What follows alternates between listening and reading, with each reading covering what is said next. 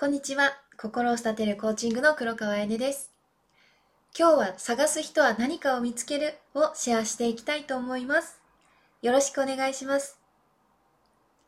何かを探しても何も見つからなくて何も見えなかったり、探したいんだけど何を探していいのかわからなかったり、何にも希望が持てなかったり、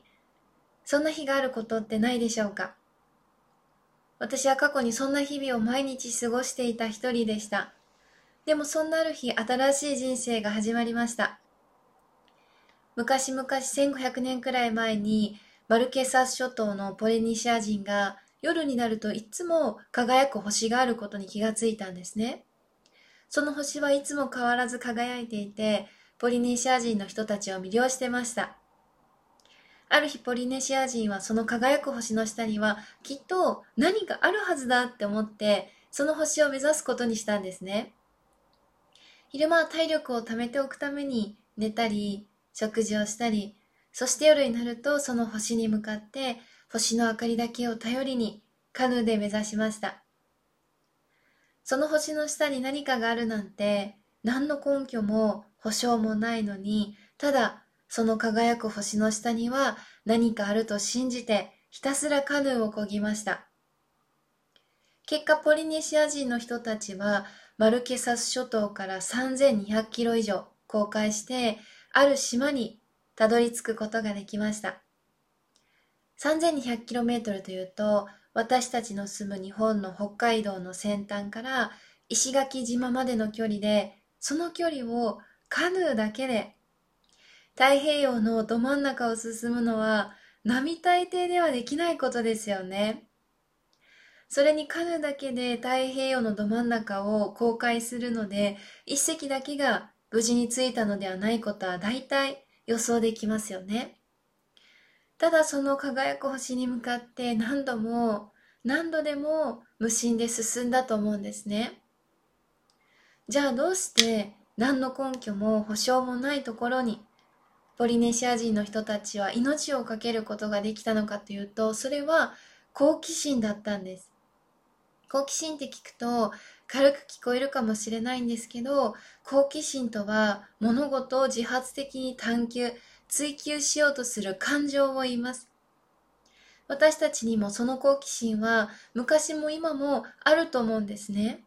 皆さんも今、好奇心という感情を毎日感じてますでしょうか？私は実家の田舎に住んでる時とか、東京に出てきた時はすごく好奇心がありました。なんかいろいろな出会いがあったり、出来事だったりがあるんじゃないかなって。何の根拠もないのに、毎日ワクワクして、何事にでも好奇心を持っててました。でも都会で暮らしていくうちに毎日の生活とか、将来の不安とかを回避するのに精一杯になっちゃって、好奇心のかけらもなくなってたことに気づき始めたんですね。だからこのハワイを発見したポリネシア人の人たちの話を聞いてから、またあの時の好奇心を忘れないで生きていこうって決めたんです。私たちは何かを始めようとするときにどうしても自分自身にも物事に対しても疑いを持ってしまいがちですよね。その結果私たちは成功を目の前にしても自分とその成功の前に壁を作ってしまいます。その成功を疑ってしまって、その成功と自分に壁を作ってしまうんですね。だからその壁を越える必要があります。その壁を越えるにはまず目を閉じて自分を思い浮かべてみてください。そして向こう側で成功している、満たされている、自信に満ち溢れている。そしてもう一度自分を見て、そこには最高に輝いている自分がいるんだって。すべてうまくいった。自分の努力とか成果を見て、その成功を受け取ります。何かを見つけることも、成功を手にすることも、いつも始まりはしようとか、やろうって、始めようって決めたことです。何かを見つけようと思った瞬間から全ては始まります。そして学ぶこととか信じることを忘れずに進んでいけばいいだけです。もしあなたが人生に妥協することがあったら注意してほしいんですね。その妥協はあなたの人生で勝ってしまいます。他人の行動とか考えとか自分への評価などを制御しようとしないで自分自身にかかっている制御を外せば全て手に入れることができます。豊かさとか充実、富とか人とか物もです。でも自信がないと思ってしまうなら自信は私たちが生まれて持ってたわけではありません。必要な時にいつでも感じられるように訓練できるものです。だから自分自身を信じてあげてほしいんですね。自信が感じられない時はそれは新たなステップの時です。そして自己評価は絶対に低くしないでほしいです。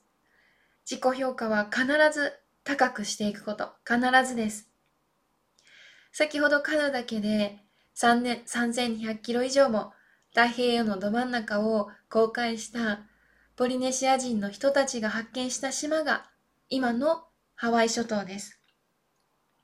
私たちや世界中の人たちがポリネシア人の人たちの好奇心の恩恵を受けてますよね。皆さんは来年からの旅行のプランを立てているでしょうか？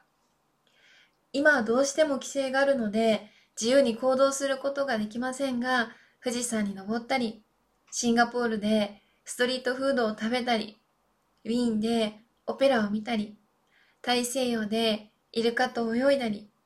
旅行での体験は人生の無駄にはなりません。旅行は究極のクリエイティブな時間です。時は金なりという言葉がありますが、